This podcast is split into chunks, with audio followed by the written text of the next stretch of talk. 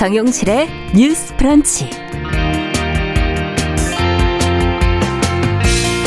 안녕하십니까. 정용실입니다. 내일이면은 전태일 열사의 51주기가 됩니다. 우리나라 노동운동의 상징인 전태일 열사 분신 이후 국내 노동 환경 꾸준히 개선이 되어 왔고요. 노조의 힘도 커졌지요. 자, 그런데 노동운동에 대한 젊은 층의 인식은 과연 어떨까요?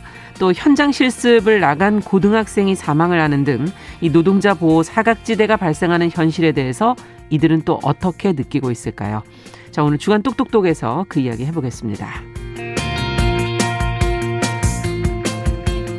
네, 우리나라 성폭력 피해자들의 조력자로 꾸준히 자리를 지켜온 한국 성폭력 상담소가 올해로 30주년을 맞았습니다.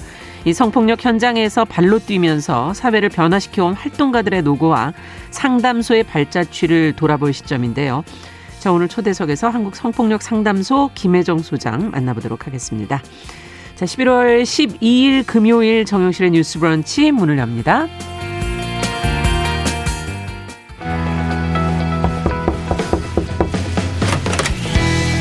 청년 여성의 눈으로 세상을 봅니다.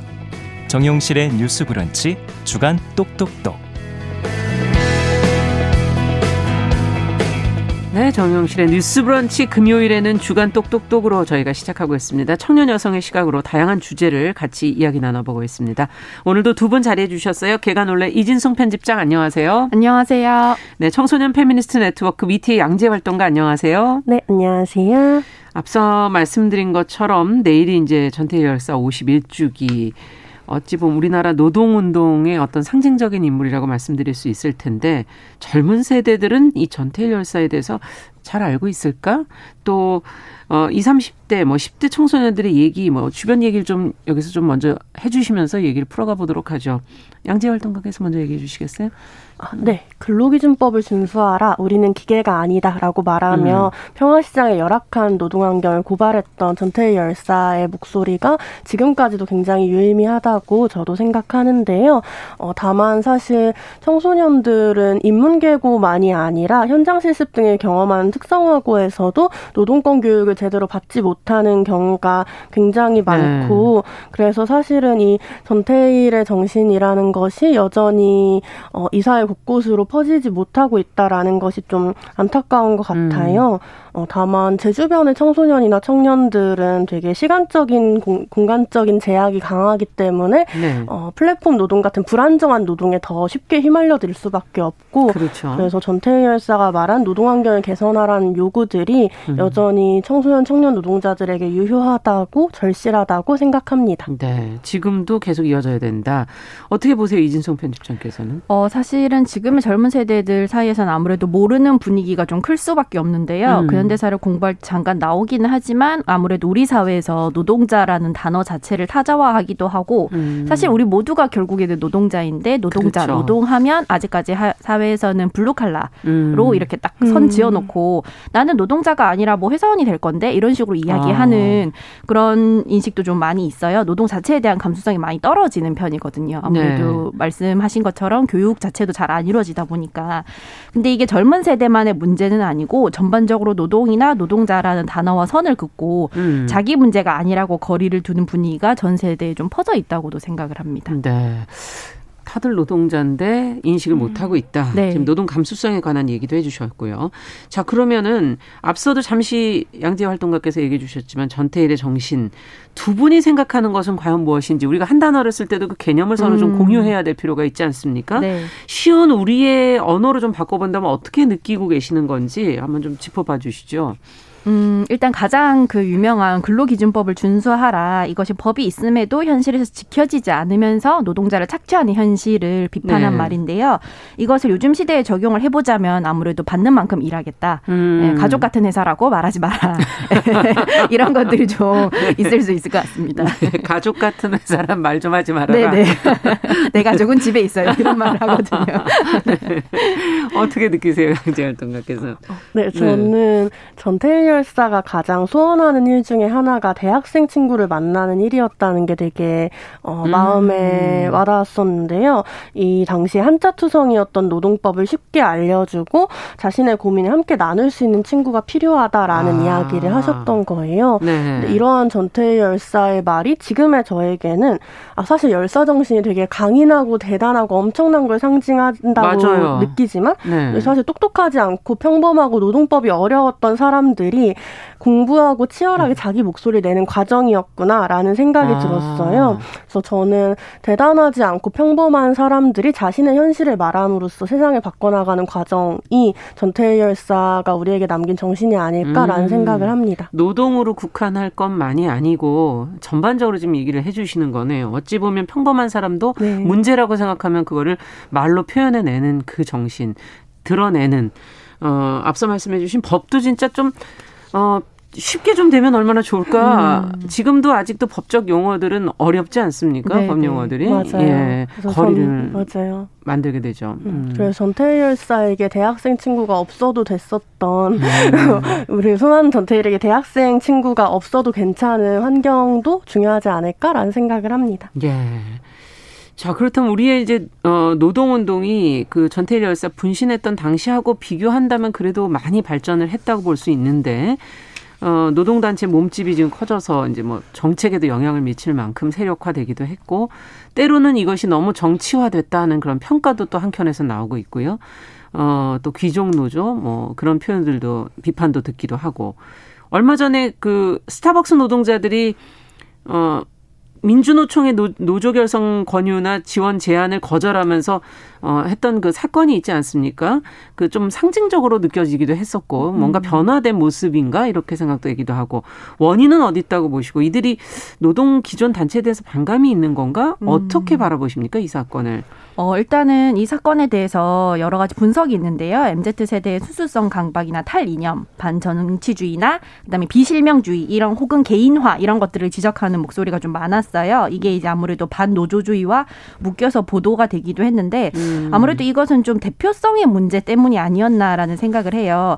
노동조합이 노동조합원만의 이익을 대표해서는 좀 곤란하다는 점이 네. 아무래도 큰 문제로 꼽혔고요. 예. 스타벅스의 경우에는 고용 특성상 초기 퇴사율이 높고 78%가 시급제거든요. 시급제. 네, 이런 상황에서 이제 노동자들이 파편화되어 있고 굉장히 짧게 짧게 노동을 한단 말이에요. 이런 아. 상황에서 노동조합을 결성할 것을 권한다는 게 아무래도 좀 현실 그 그러네요. 고용 제도 자체에는 맞지 않는 예, 그리고 사안을 좀 납작하게 만들 수 있는 제안이었다라는 비판적인 목소리가 있고요. 음. 결국에는 단기 이익 대표체보다는 노동 관점을 대표하는 대표체가 필요하지 않나라는 음. 그런 목소리가 있습니다. 그래서 노동조합의 힘을 측정하는 방식도 바뀌어야 한다라는 의견이 있는데 네. 조합의 존재 자체나 조합원 수보다는 이런 단체 협약 적용을 받는 노동자 수나 노동자 이런 것들이 힘을 측정하는 기준이 돼야 되지 않나 이렇게 생각을 합니다. 그러니까 노동의 유형이 저희 저희가 그냥 일반적으로 생각하는 거랑 스타벅스의 노동자들이 좀 다르다 지금 네네네. 그런 네, 네. 지적이신 거죠. 시급제이기도 하고 초기에 많이 그만둬 버리는. 네. 그러니까 단기로 일하는 경우도 많고. 네, 그 사실 노조를 결성한다고 해서 그 유지가 집단체가 네, 어떻게 될지는 이전과는 좀 다른 형식인 음, 거죠. 그러네요. 좀 고려해 볼 음. 부분이 있네요. 어떻게 보세요, 양지혜 활동가께서는? 네, 저도 이 사건의 한 지점에는 어, 흔히들 강경 민주노총, 기득권 민주노총이라고 음. 불러왔던 언론이 적극적으로 프레임했던 노조 혐오 정서가 영향을 미쳤다고 생각해요. 음. 사실 이렇게 어, 노조를 결성하거나 어떤 이익 집단화하기 어려운 형태의 노동이 늘어날수록 노동 삼권이라는 걸 어떤 방식으로 확장해 나갈 것인가, 음. 어떻게 하면 노동자들의 권익이 더 많이 더 불안정한 이들의 권익도 대표될 수 있을 것인가를 고민해야 하고 사실 알바노조 같은 비정규 불안정 노동자들이 조직하려는 시도들이 저는 그러한 시도들이었다라고 아. 생각을 합니다. 예. 그런 면에서 노조할 권리에 대해 더 확장적으로 논의하고 고민하지 못한 기존 사회의 문제들이 여기서 드러났다라고 얘기할 수 있을 것 같고요. 그렇군요. 네, 다만 이것을 단순히 탈이념화, 뭐 비정, 비정치화 이런 식으로만 얘기할 수 있을까는 되게 고민스러워요. 음. 이를테면 위티도 기존 여성단체인 여성단체 연합 같은 공간에 소속되어 있지는 않거든요. 그렇군요. 왜냐하면 위티의 동료들이 어, 기존의 여성단체나 시민단체의 방식들이 아닌 다른 방식의 운동들을 필요로 하기 때문이고 네. 그렇기에 연대를 아예 닫아두진 않지만 뭔가 그냥 상급 단체, 상급 노조 로 결합하는 아. 것만으로 모든 문제가 해결되지 않을 거라고 저희도 생각하듯이 예. 사실 지금의 좀 지금의 미, 스타벅스 노동자들 음. 역시도 그냥 민주노총 같은 상급 노조에 묶이는 것만으로 이 문제를 해결할 수 없다라고 느낄 수 있다라고 저는 생각합니다. 아, 그러니까 기존의 어떤 그 노조의 그 운영 방식도 조금 권위주의적인 것이 있다 이렇게 볼 수도 있는 거네요. 어찌 본다면 상급이 있고 하급이 있고 근데 그 문제를 모두 그 음. 안에서는 다 포괄할 수 없다. 네, 뭐 상급과 음. 하급이 존재하는 거, 상급 단위가 존재하는 것 자체의 문제라기보다는 음. 사실 이 민주노총에서 제안한 노조화의 권리가 필요하고 스타벅스 노조가 필요하다는 말이 사실 당위적으로는 맞지만 아. 스타벅스 노동자들의 현실 안에서는 고민하고 논의할 지점이 더 많은 상황에서 그러네요. 민주노총이 이것을 더 고민하고 같이 논의하는 파트너로 있기보다는 단순히 그냥 민주노총 같은 노조를 해라는 방식으로 이야기되는 음. 것은 아니었을까. 그랬을 때이 그렇죠. 지점을 그냥 뭐 요즘 젊은 사람들이 노조 싫어해서 노조 안 하네 같은 문제로만 얘기해버리면 아, 네, 안 되지 않을까라는 생각은 듭니다. 아, 그러니까 언론은 그 동안에 그렇게 뭐 어떤 프레임을 가지고 봐왔던 것을 계속 적용하고 음. 있는 거고 사실 그거보다 조금 더 들여다봐야 될 부분들은 있다는 얘기신 것 같고 노동 운동도 좀 확장적으로 좀 변화할 필요가 좀 있겠구나 하는 생각도 지금 말씀을 들으면서 한켠에서 들기도 하는데. 그러면 청년 유니온이라는 단체가 있지 않습니까? 젊은 세대가 주도하는 노동조합. 어, 이들의 활동은 어떤 점에서 좀 다른지 조금 더 들여다봐야지 더 깊이 얘기를 해볼 수 있을 것 같아요. 네, 먼저 진송님. 네. 아, 네. 일단은 아무래도 산업 구조가 재편이 되고요. 네. 고용 네. 형태가 좀 다양해졌고 불안정 음. 노동이 늘어나고 그러다 보니까 노동 시장이 이런 구조적인 변화 때문에 과거에는 음. 임시직에 불과하다고 여긴 소위 말하는 알바로 생계를 유지한 이들이 늘어나고요. 저희가 여러 번 얘기했지만 비정규직이나 플랫폼 노동자처럼 전통적인 노동문법과 다른 노동자들도 대량 생산이 됐습니다. 네. 그래서 이전에는 학생들이 잠깐 용돈 벌려고 하는 거야라고 생각했던 아르바이트가 그랬죠. 노동이라는 개념 개념이 돼버렸죠. 네, 자리를 잡게 음. 되고 노동자 정체성을 바탕으로 노동 문제를 제기를 하기 시작했는데요.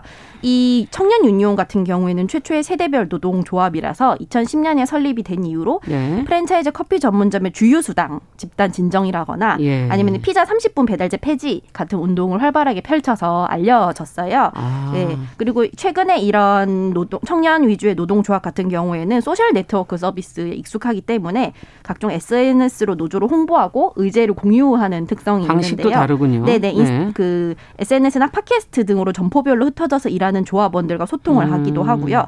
또 전국 대학원생 노동조합 같은 경우에는 연구나 프로젝트를 수행하고 정당한 보수를 받지 못한 대학원생들이 음. 결성한 노조인데 학생들이 공부를 하는 것이 노동인가?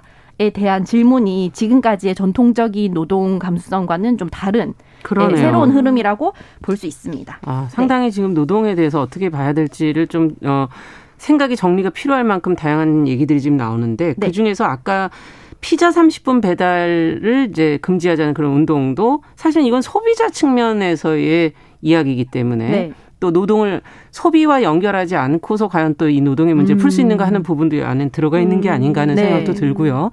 어, 상당히 측면이 다양하구나. 어떻게 보세요, 양재 활동가께서는? 음. 음. 아, 네, 저는 좀 청소년의 노동에 대해 다뤄왔던 방식들을 좀 주목하게 되는데요. 그래서 음. 최근에 특성화고 권리연합회가 출범하면서 사실 특성화고에서의 현장 실습의 문제가 노동의 문제임에 대해서 이야기하고 현장 실습생의 노동권을 요구하는 다양한 활동들을 예.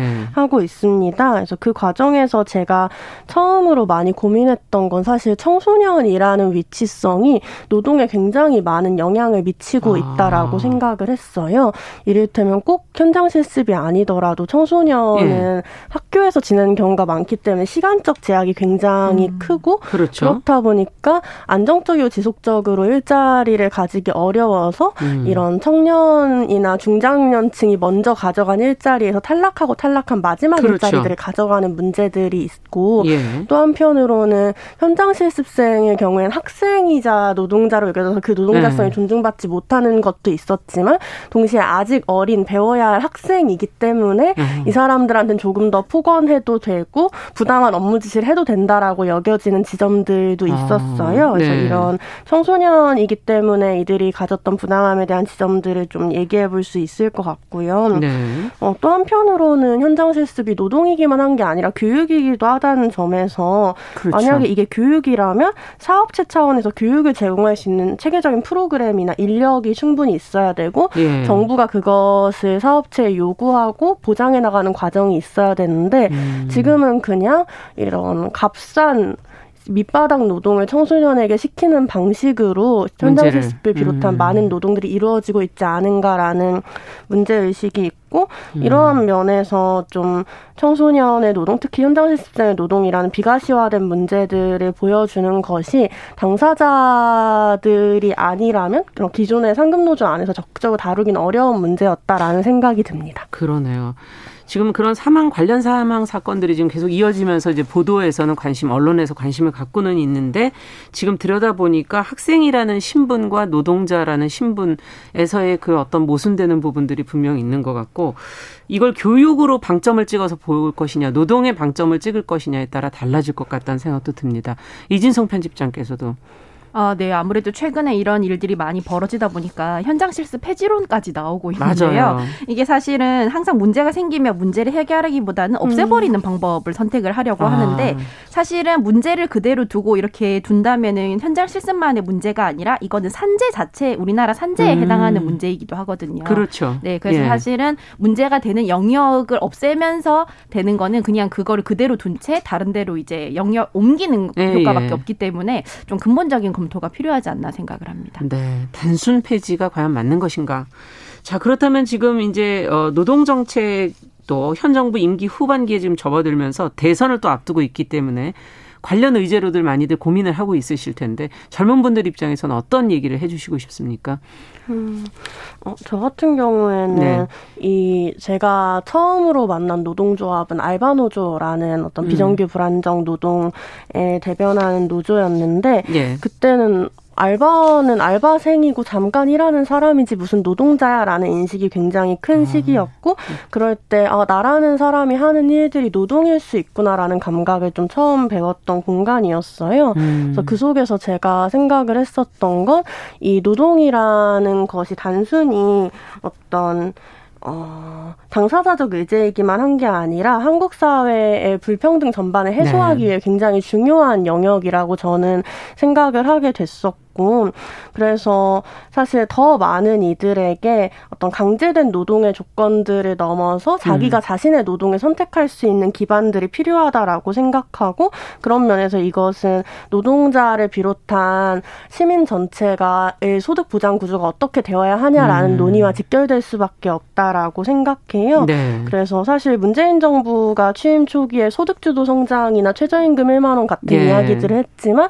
사실상 지금 최저임금 1만 상황이 여전히 아니고 박근혜 정부가 음. 굉장히 비슷한 어 임금 인상률을 보이고 있는 상황에서 사실은 어떤 부, 이런 분배 불평등을 해소하기 위한 음. 기본소득을 비롯한 다양한 어떤 소득보장 정책들이 적극적으로 필요하다고 생각하고 음. 이렇게 노동이 소득을 마련하기 위해 강요되는 것이 아니어야지만 노동자들이 자신의 그렇죠. 노동에 대해서 자유로운 선택, 자기 선택을 더 존중받을 수 있다라고 저는 생각합니다. 네, 아 이거 굉장히 어려운 문제인데요. 음. 사실 노동, 예, 소득을 보장하기 위해서 우리가 노동을 하고 있기 때문에 이것을 음. 어떻게 좀 자유롭게 선택할 수 있게 근본적으로 만들 거냐라는 지적을 지금 해 주셨고요. 네. 어떻게 보세요, 이준성 편집장? 네, 얼마 전에 서울 성동구가 전국 음. 최초로 돌봄 노동을 경력으로 인정하도록 권장하는 내용. 내용을 담은 경력 여성 조례를 제정을 했습니다. 아. 이 경력 여성 조례가 필수적인 돌봄 노동에 대한 인식 개선과 함께 여성이 전담하는 돌봄 노동에 대한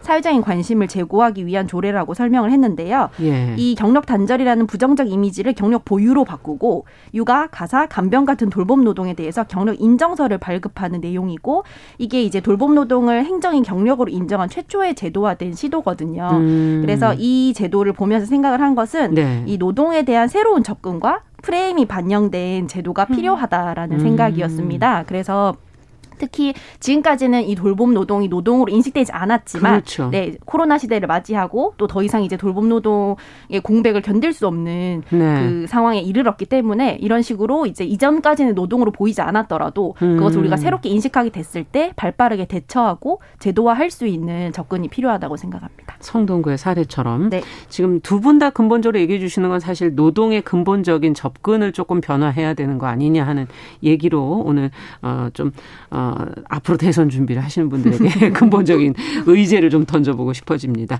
자 주간 똑똑똑 오늘은 전태일 열사 51주기를 앞두고 노동운동 노조에 대한 젊은 층의 인식을 같이 이야기 나눠봤습니다. 어, 청소년 페미니스트 네트워크 위티의 양재 활동가 계간홀로 이진송 편집장과 함께했습니다. 감사합니다. 감사합니다. 감사합니다. 자, 정용실의 뉴스 브런치 잠시 후에 돌아오겠습니다. 11시 30분부터 일부 지역 해당 지역 방송 보내드립니다.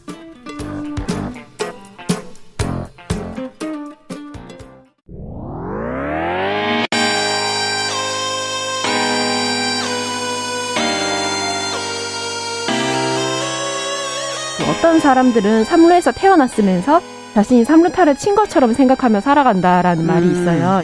3분 즉석카레 만들듯이 법안을 뚝딱뚝딱 잘 만들어내시는 분들이 왜 여기에 대해서는 음. 이렇게 직무유기를 하고 있을까 그런 문제가 들고 따끔하게 이 예. 여성 팬티에 달려있는 정체불명, 의미불명의 리본에 대해서 생각을 하게 됩니다. 도대체 이 아이는 왜 있는가? 경쾌하게 정말 그런가요? 외신도 당황한 거죠. 이 사건을 보고. 예. 도대체 한국에서 무슨 일이 벌어지고 있는 거냐. 음, 이거 한국의 성보수주의 때문 아니냐. 할 말은 하면서 같이 고민해 보면. 고민해 보겠습니다. 세상을 보는 따뜻한 시선 정용실의 뉴스 브런치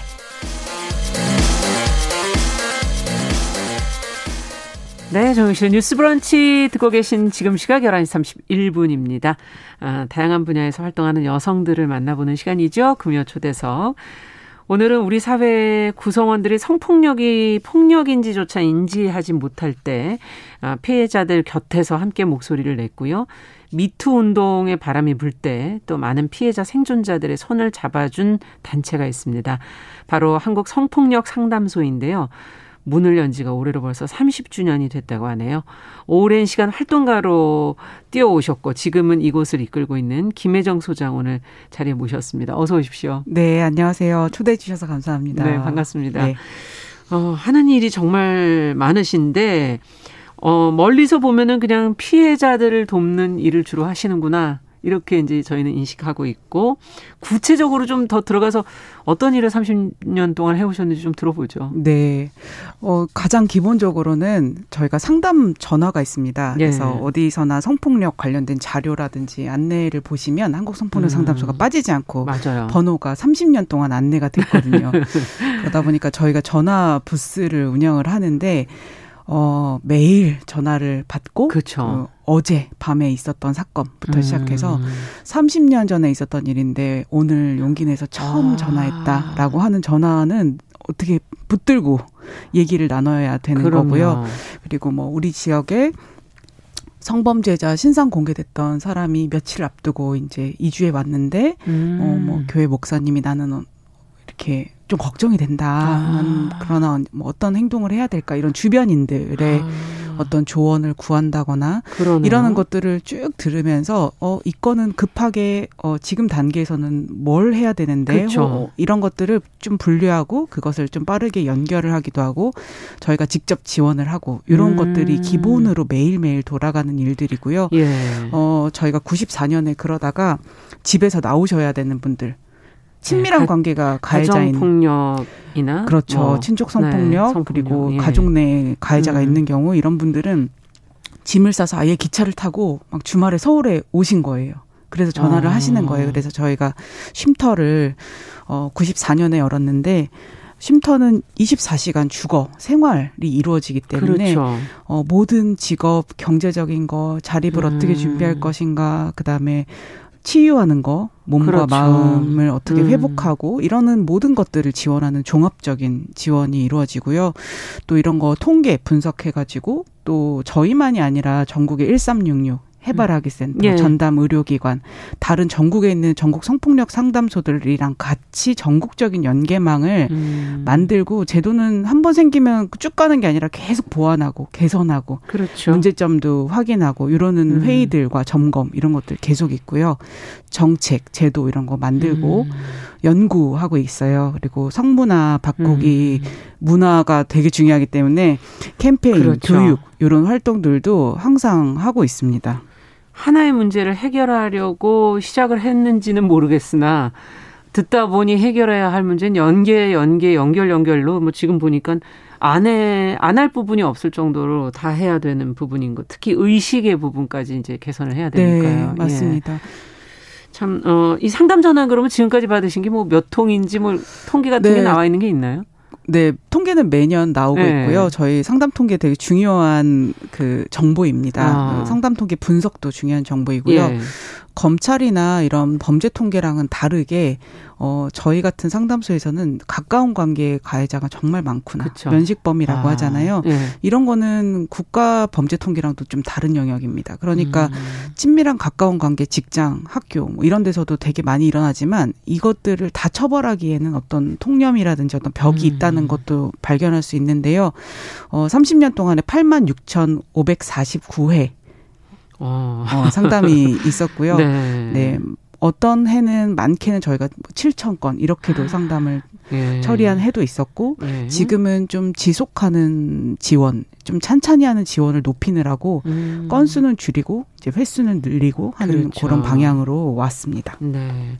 어쨌든 많은 분들의 그 고통의 목소리를 같이 이제 들어주신 건데, 아, 그 시간이 어느덧 이제 30년이 지났고, 저희가 이제 또 떠올리는 거는, 어, 어, 상담소하고 피해자가 손잡고 해결했던 안희정 전 충남도지사 성폭력 사건도 최근 일이기 때문에 또 기억이 나는 것 같습니다.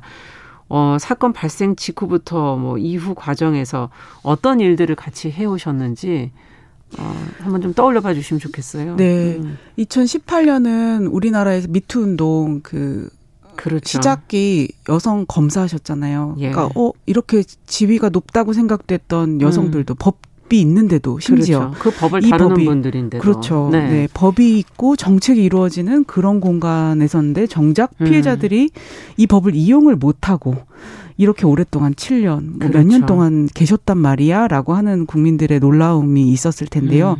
여기에서 작동했던 게 위력이라고 하는 음. 그런 형태의 권력. 그래서 내가 법이 있지만, 제도가 있지만, 사용도 못하고, 어딘가에 쉽게 말도 못했던 이런 음. 사건들이 많이 드러났습니다. 문화예술계라든지 체육계라든지. 맞아요. 네, 많이 일어났고, 또 이럴 때는, 어, 피해자들은 그 가해자의 힘, 어디까지 영향이 있는지, 전화 한 통이면 누구까지 연결되는지를 음. 항상 봐오면서 일해왔기 때문에 내가 이거를 고소한다고 이게 절차대로 잘 나를 보호하면서 진행될까라는 그렇죠. 두려움이 있어서 이거를 어, 말씀하신 첫날부터 저희가 지원을 하지 않을 수가 없었고요. 어, 모든 카메라가 다 피해자의 동선을 따라서 진을 치고 있는 음. 어, 그런 나날이었습니다. 그래서 피해자의 어떤 신변부터 시작해서 안전한 주거, 그리고 음. 이런 것들도 필요했고, 그리고 형사 고소가 이루어졌는데 변호인단을 모아야 했어요. 이거를 예. 공익적인 사건으로 보고 모아서 그건 당연하죠. 세명부터 네, 열명까지의 좀 젊은 여성 변호사님들이 결국에 많이 도와주셨고요. 아, 예. 어, 가해자들은 이제 약간 돈과 자원이 많을 때가 있으니까 여기에 음. 맞서서 어, 어떤 성폭력의 법리의 전문성을 가지고 피해자 지원에 대한 이해를 가지고 할 수 있는 변호사님들을 모으고 아, 또 위력 성폭력이라고 하는 것에 대한 우리 사회의 이해나 판례가 좀 부족하기 때문에 그렇죠. 전문가들의 연구, 토론회, 그다음에 의견서들 이런 것들을 계속 음. 어, 제출하고 하는 그런 법적인 과정이 있었습니다. 음. 시민들 참여도 되게 많으셨는데요. 2차 피해 온라인 상에서라든지 댓글, 뭐 가짜 뉴스, 뭐 예. 피해자에 대한 뭐 음해하는 여러 뭐 사진, 글들 이런 것들이 너무 음. 많았기 때문에 제보를 많이 해주셨고요. 예. 이런 것들을 모아서 좀 고발을 하기도 하고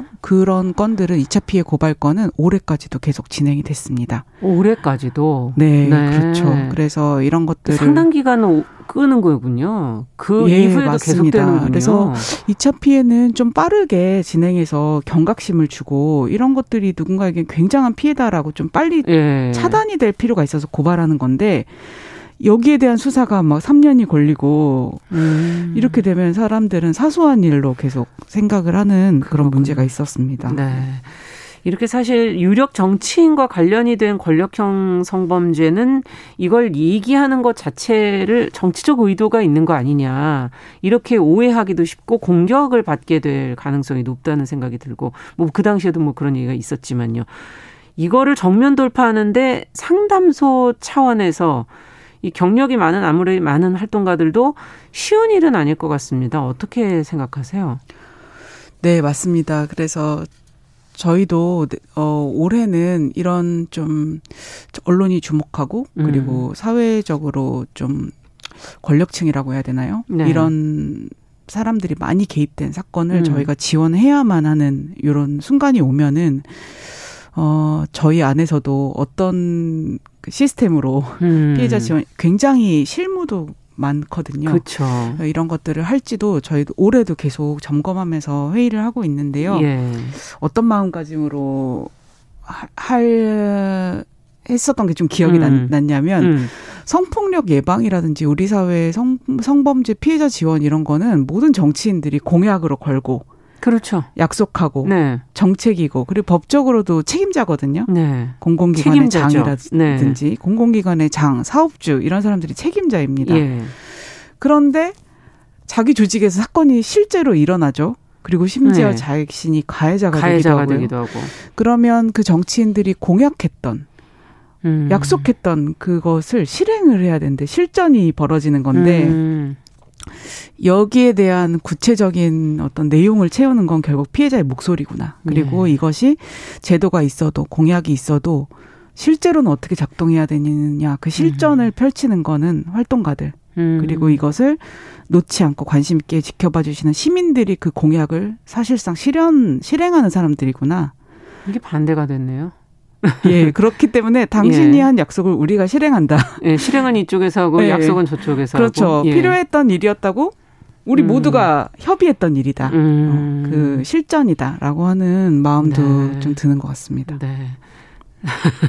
상당히 어떻게 보면 좀, 어, 저로서는 좀 허탈하기도 한 그런 대목인 것 같은데, 어쨌든 성폭력 피해자들은 앞서 2차 가해 얘기도 해주셨지만, 정말 많은 얘기를 듣지 않습니까? 너가 조심했어야 한다.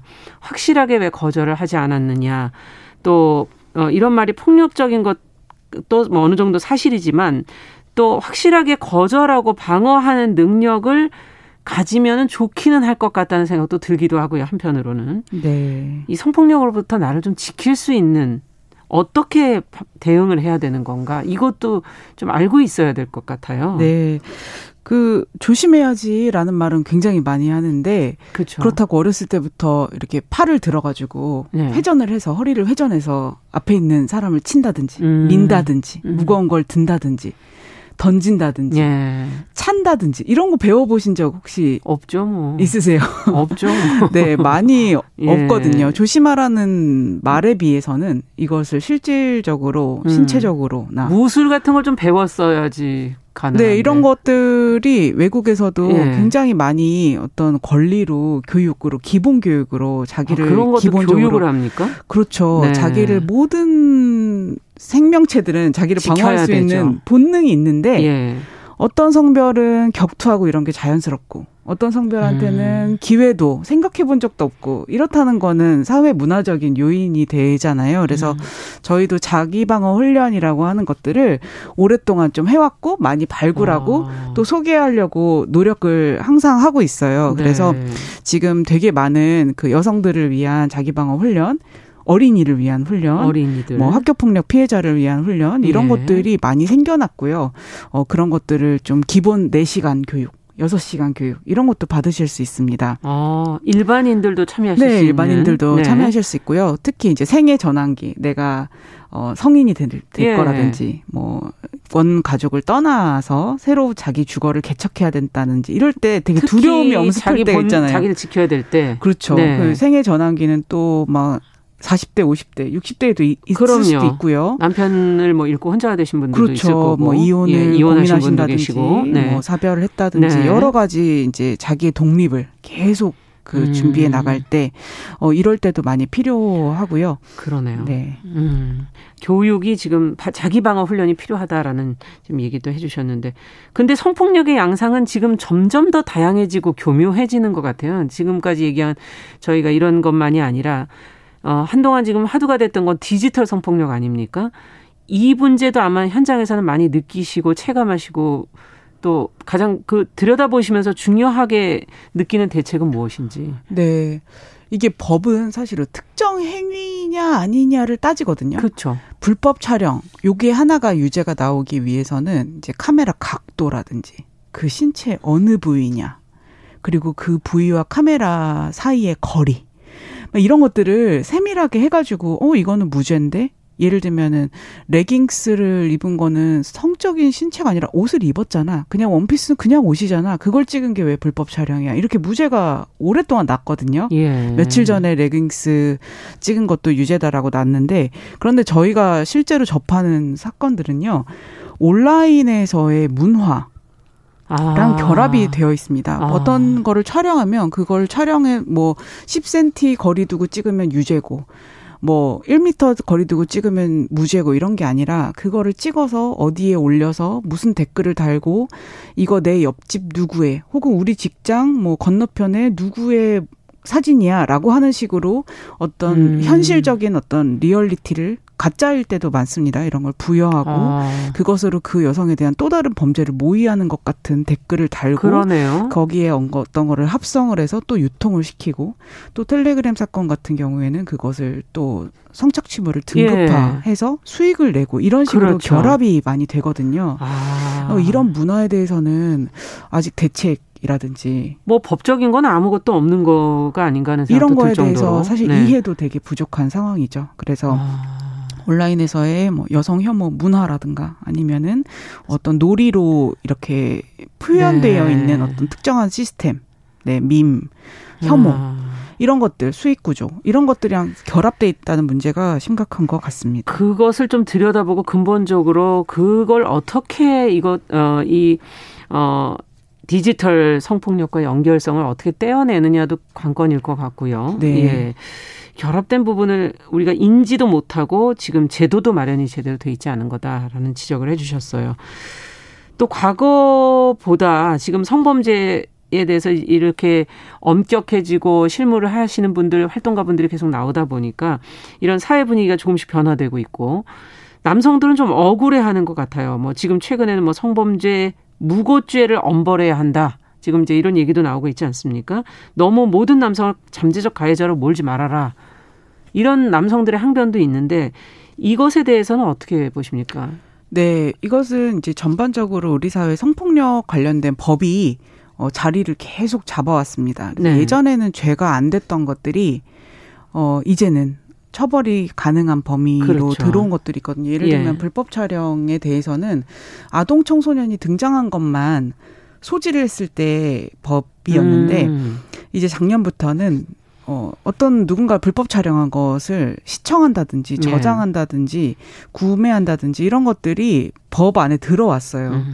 그러니까 굉장히 많은 사람들이 하던 행위들이 어, 예. 행위들인데 이런 것들이 이제 경찰에서 연락이 오고 입건이 되고 음. 하면서 굉장히 어 성폭력 굉장히 극악무도한 어떤 뭐 네. 조두순 같은 가해자들 이런 사람들이 하는 거 아니야?라고 하는 인식이 예. 아니라 일상에서 있는 굉장히 많은 것들 직장 내 성희롱도 마찬가지고요. 그렇죠. 음. 불법 촬영에 대한 시청 공유 저장 행위라든지 아니면은 위력 성폭력 업무상 위력을 이용한 것들 음. 이런 것들이 들어오면서 많은 사람들이 변호사를 찾고 음. 이 변호사들은 또, 아, 한 번의 실수인데 음. 이걸로 처벌받을 수는 없지 않느냐라고 하면서 무고로 상대를 고소하는 게 어떠냐라고 음. 하는 것도 굉장히 많이 일어난 현상이기도 합니다. 그렇기 그렇군요. 때문에 2017년, 18년 검찰의 전체 무고죄 사건을 다 연구한 적이 있습니다. 그런데 음.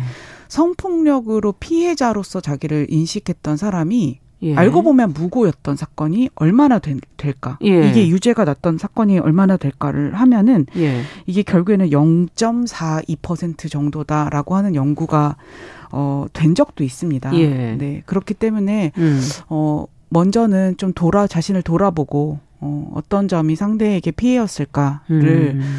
좀 돌아볼 수 있는 그런 사회적 분위기와 이런 과정도 많이 필요한 것 같아요. 네. 어, 그런데 일단은 어 그렇죠. 일단 상대방이 무고한 거다라고 음. 하면서 어. 요 반성하지 범죄, 않고. 네, 예. 범죄화나 어떤 제도, 말, 생겨난 제도를 면피하거나 음. 이렇게 하려는 움직임은 좀 걱정이 되는 것 같습니다. 네. 하나의 제도가 하나 만들어지면 그 안에서 또 변화는 굉장히 크게 일어나겠죠. 자, 한국 성폭력 상담소가 이제 올해 30주년을 맞았는데 30년의 시간의 의미를 어, 나름대로 또 정리를 해보셨을 것 같은데요. 한번 같이 정리를 좀 해본다면 어떤 의미가 있을까요? 네, 일단은 어 성폭력 상담소라고 하는 이름을 건 단체가 음. 하나였는데요. 그 전에 여성폭력 운동도 많이 있었습니다 만 그런데 지금은 전국의 성폭력 상담소가 음. 150개 이상이 아, 있습니다. 네. 그리고 1366 24시간 전화하실 수도 있고요. 그렇죠. 국가가 운영하고 해바라기 센터도 있고, 있고.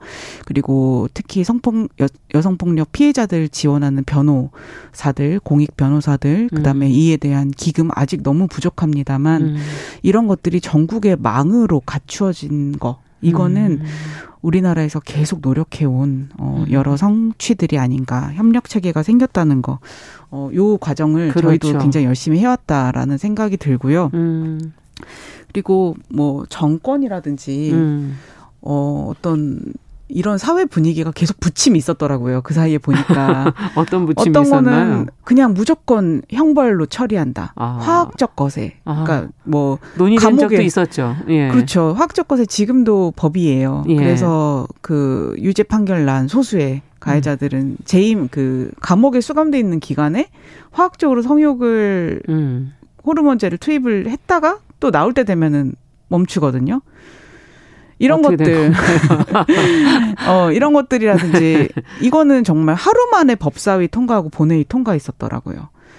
이런 거는 이제 예. 성폭력에 대해서 아 소수의 극악한 범죄자들이 호르몬이 뭔가 이상이 있어서 만드는 거야 성폭력은 음. 그런 거야라고 하는 인식을 주고 그렇죠. 우리 일상을 바꾸는데 어떤 도움을 주나 하는 그런 아. 생각도 들거든요. 그래서 예. 이런 식의 어떤 정책으로 막 점철돼 있던 시기도 있었고요. 음. 그리고 더 많은 교육이라든지 이런 것들 제도를 안착했던 시기도 있었고 음. 그래서 이런 흐름들이 쭉 30년 동안 있었구나. 그러니까 어떤 법이 생겨나면 무조건 환영 이게 아니라 어떤 방향의 인프라를 그렇죠. 만들어 가야 될 것인가를 내다보게 되더라고요. 네.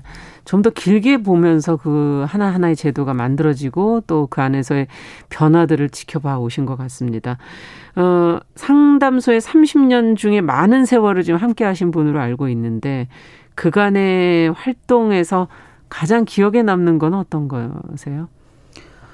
아, 너무 네, 많은 기억에. 남는 거 굉장히 많은데 제가 좀한 십 몇 년 전에 음. 그 여성 수영자들, 음. 여성 수영자들이 있, 있던 그 수용소죠. 네, 그러니까 그렇죠. 예, 교도소죠. 예. 교도소에 국가인권위원회 직권조사가 있어서 저도 이제 민간 조사단으로 같이 참여해서 음. 갔던 적이 있었는데 아 여성 살인자 중에는 가정폭력에 오래 시달려서 이거 외에는 자기가 생존을 이 가해자 죽어야 자기도 숨쉬겠다라고 하는 네. 분들도 굉장히 많았어요. 그래서 어떤 그분들 같은 경우에는 남겨둔 자녀들이 아. 외부에 있어서 한 번이라도 더 전화를 하기 위해서 막 새벽같이 일어나서 자기가 식사 당번을 자처하면서 음. 전화 한 번이라도 더 기회를 받아가지고 아. 하거나 이런 것들을 좀 보게 됐거든요. 그래서 어 누군가에게는 폭력을 많이 했으니까 우발적인